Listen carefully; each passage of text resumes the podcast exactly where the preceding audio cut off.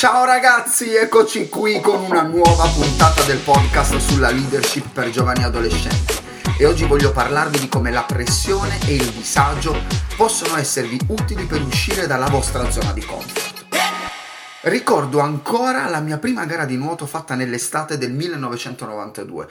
Avevo circa 9 anni, ero proprio piccolo, la ricordo benissimo perché è successa una cosa che non immaginereste mai. Appena mi tuffo dal blocco di partenza ed entro in acqua, il costume mi si sfila fermandosi all'altezza della coscia perché non, avevo, non l'avevo chiuso bene. Lo so che stai ridendo, ma mentre il mio sederino bianco si affacciava in superficie come una piccola boa bianca che salutava i miei parenti che erano venuti lì per vedermi gareggiare, io non mi sono fermato, ma ho continuato a nuotare senza lasciarmi intimidire o, o, intimorire da quello che stava avvenendo e sono salito sul podio della mia prima gara di nuoto. Sono arrivato terzo. Eh, eravamo solo in quattro a gareggiare, ma questo, era, questo è solo un piccolo dettaglio. All'età di 14-15 anni, un osservatore sportivo eh, mi ha proposto di entrare nella squadra di nuoto e pallanuoto anche della mia città, lì a Crotone. E ho accettato assolutamente con entusiasmo senza sapere quello che eh, mi aspettava. Infatti, durante un allenamento normale facevamo dalle 150 alle 180 vasche, quasi senza fermarsi, giusto con piccole pause, a seconda poi del tipo di allenamento che facevamo in quel pomeriggio sera. E se sbagliavi qualcosa, se non partivi in tempo se non tenevi il passo, il coach ci faceva uscire, dovevamo fare non ricordo bene quante flessioni a bordo vasca e poi rientrare e continuare a nuotare. Pensate che a me è successo durante il primo allenamento nella squadra di nuoto. Primo giorno con la squadra, facevo fatica a tenere i ritmi dei miei nuovi compagni. Il coach fischia, mi fa uscire dalla vasca e e io ho fatto le solite flessioni e mentre stavo rientrando lui mi ferma e mi dice non entrare neanche, Giuseppe. Per oggi hai finito. Qui si fa sul serio, perciò se pensi di farcela e di volerti impegnare sul serio, doma- torna domani, altrimenti rimani a casa. Ragazzi, non sapevo neanche cosa rispondere, infatti me ne sono andato a casa vergognandomi un po' perché era successo davanti ai miei compagni. Il giorno dopo sono tornato e a 17 anni ho gareggiato alle nazionali di nuoto. Ringrazio ancora il mio allenatore, è stato capace di tirare fuori il meglio di me, non assecondando i miei capricci, ma quasi costringendomi a vedere quello che sarei stato in grado di fare se solo mi fossi impegnato con tutto me stesso. Se succedesse oggi una cosa del genere, il comitato dei genitori infuriati aspetterebbe l'allenatore fuori dalla piscina perché nessuno tratta il mio bambino in questo modo. Vabbè, forse la generazione Z cioè i ragazzi nati tra il 1995 e il 2012, se segui il mio podcast probabilmente rientrerai nella Gen Z, in questa generazione Z, oppure sei un millennial come me, nato dopo il 1980. Insomma, generazione Z dovrebbe fare più sport e mettere meno post e, so- e stories. Eh, dalle stime dell'Organizzazione Mondiale per la Sanità, i ragazzi italiani tra gli 11 e i 15 anni risultano essere i più inattivi dell'Europa, con possibili conseguenze mentali e fisiche, giustamente dicono. Sarebbero tra i meno propensi a dedicarsi alle attività fisiche e al movimento. Pensate ragazzi, l'81% degli adolescenti italiani dagli 11 ai 17 anni è inattiva. Siamo una generazione stanca, ma questo merita una puntata a sé. Questa settimana ho visto la nuova serie di Netflix dedicata agli allenatori. Non so se qualcuno di voi l'ha già vista. È molto interessante e piena di spunti. Pensate che l'ho guardata due volte per prendere appunti la seconda volta. E la prima puntata è dedicata a Doc Rivers, un allenatore molto conosciuto da chi ama il basket e segue l'NBA. Lui entrava negli spogliatoi ogni anno per dire ai suoi giocatori sono Doc Rivers, e sono umano, perciò commetterò degli errori, ma prenderò ogni decisione per il bene della squadra. Potrebbe non essere ciò che è meglio per te o per me, ma se va bene alla squadra, va bene. Mi ha colpito come ogni allenatore, poi sono soltanto 5 puntate, ma ogni allenatore in questa serie non era interessato alle superstar o ai grandi talenti, ma alla forza dell'intera squadra. Comunque, tornando a Doc Rivers, in prima elementare non vedeva l'ora di tornare a casa per andare a vedere le partite di basket, anziché giocare e rincorrersi con i suoi amici.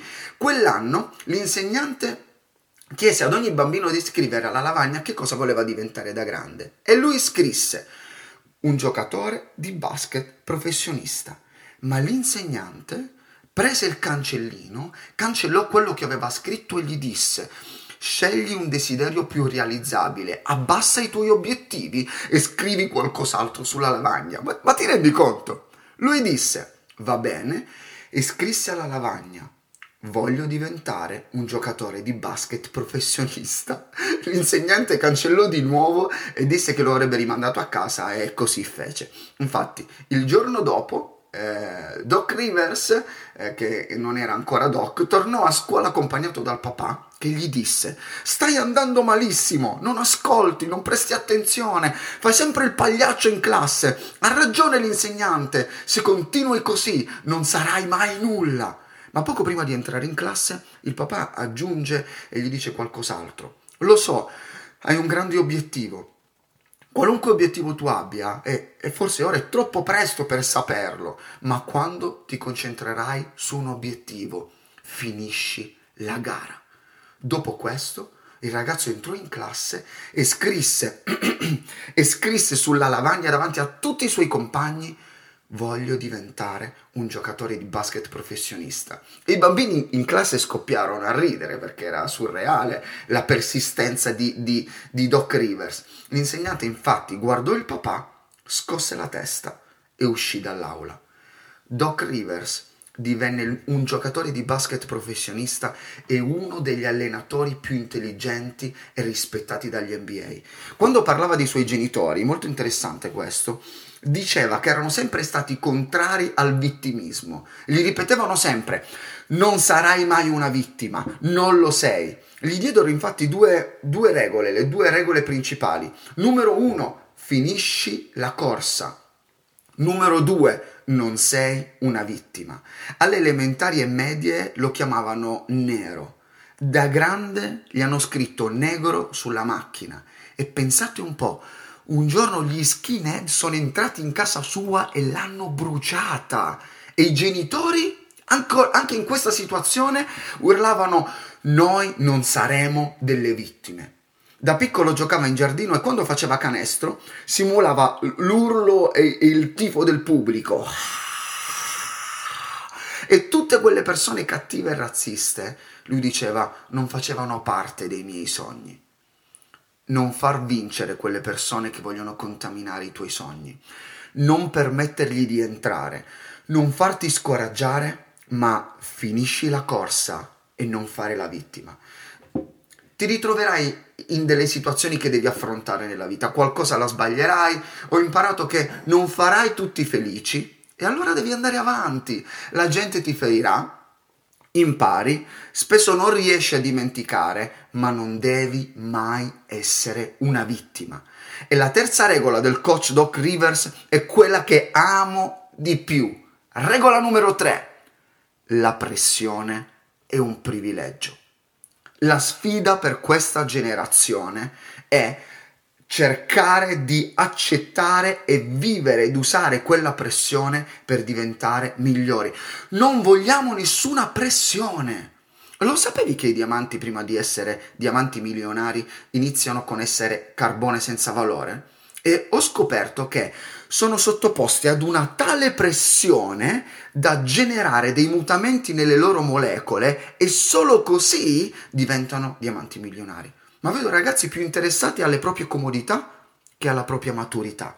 Preferiscono rimanere un pezzo di carbone ed essere usati al massimo per cuocere una grigliata, piuttosto che diventare dei diamanti della società. Io penso che non si dovrebbe scappare dalla pressione o dalle aspettative. Mamma mia, ci sono le aspettative troppo alte su di me. Non si dovrebbe eh, scappare, anzi si dovrebbe correre verso di loro. A volte affronti dei momenti di tanta pressione nella tua vita, se ti ritrovi in uno di questi momenti, hai lavorato per questo, ti sei allenato, te lo sei guadagnato, non fuggire, ma abbraccialo. Spesso ho sentito dire da alcuni ragazzi, ti prego non mettermi pressione, mi metti troppa pressione. Alcuni vogliono vincere senza vincere la pressione, ma ricordati, la pressione è un privilegio. Parlando di Muhammad Ali, Doc Rivers disse le persone pensano che se sei un campione non verrai colpito, ma è esattamente l'opposto.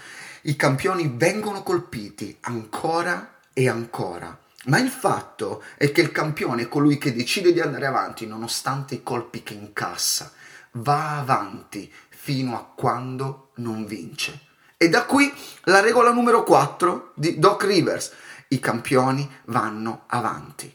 Puoi persino cadere a terra, ma ti rialzi e vai avanti, non fai la vittima, non piagnucoli. Troverete Doc Rivers nella prima puntata, bellissima, se volete andate a guardarla. E la serie si conclude invece con eh, l'allenatrice eh, Dawn Staley curriculum stellare a livello atletico, ragazzi. Tre medaglie, eh, tre volte medaglia d'oro olimpica. Ha fatto la storia del basket femminile facendolo conoscere in una città in cui dominava il football maschile. Mi ha, eh, ha catturato la mia attenzione perché da piccola amava i puzzle, ma li riceveva soltanto a Natale perché i suoi genitori non, non se lo potevano permettere. Era attratta dal costruire qualcosa da zero. Può risultare frustrante perché puoi può farti perdere la pazienza. Non so se avete mai fatto qualche puzzle, ma è anche gratificante, gratificante quando inizi ad incastrare un pezzo dopo l'altro e non puoi fare a meno di, tro- di tornare al tavolo per completare il puzzle. A volte è strano come viene assemblato il puzzle della nostra vita. Sembra non trovare i pezzi, ma poi riesci ad incastrarli uno alla volta e tutto inizia a prendere forma. Eh, Don Staley e la più piccola di cinque fratelli vivevano in sette in tre piccole stanze nel quartiere popolare di Filadelfia. Voglio raccontarvi un pochettino la sua storia. Quando i fratelli maggiori andavano al campetto, non volevano la sorellina tra i piedi, si vergognavano di lei, ma a lei non importava. Pensate che creavano campi da basket attaccando le cassette del latte al palo della luce e col gesso disegnavano sulla strada la linea del tiro libero. Poi c'erano i campetti veri, ma lì giocavano i più grandi, quelli che sapevano giocare. E quando lei andava lì, i ragazzi le ripetevano: Non dovresti stare qui, ma in cucina! E lei se ne stava lì a bordo campo. Spesso però era l'unica che portava il pallone, così ha stabilito una regola. Geniale. Se usavano il suo pallone, lei doveva stare in campo, dovevano sceglierla in squadra anche se era una ragazza. E ha detto, ho fatto in modo che le persone mi rispettassero per la mia perseveranza e la mia resistenza. E divenne così brava che iniziarono a sceglierla anche se non aveva il pallone.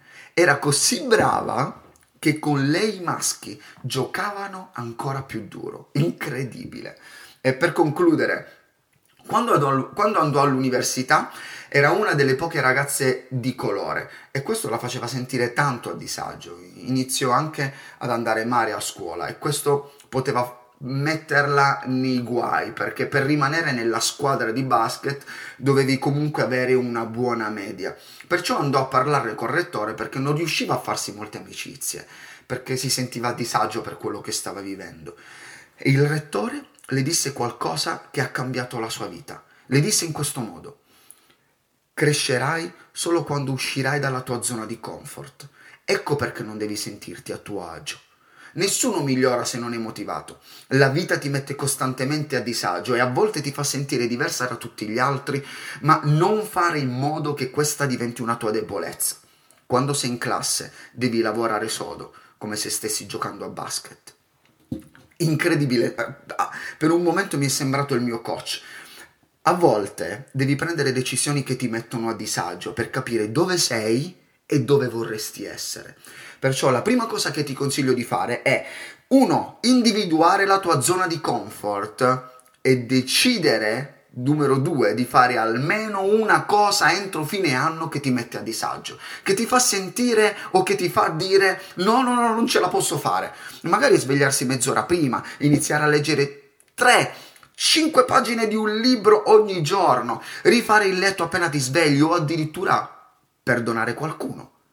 La zona di comfort può essere un'abitudine, un sentimento, una decisione. Oggi decidi di crescere e ricorda, la vita inizia quando finisce la nostra zona di comfort.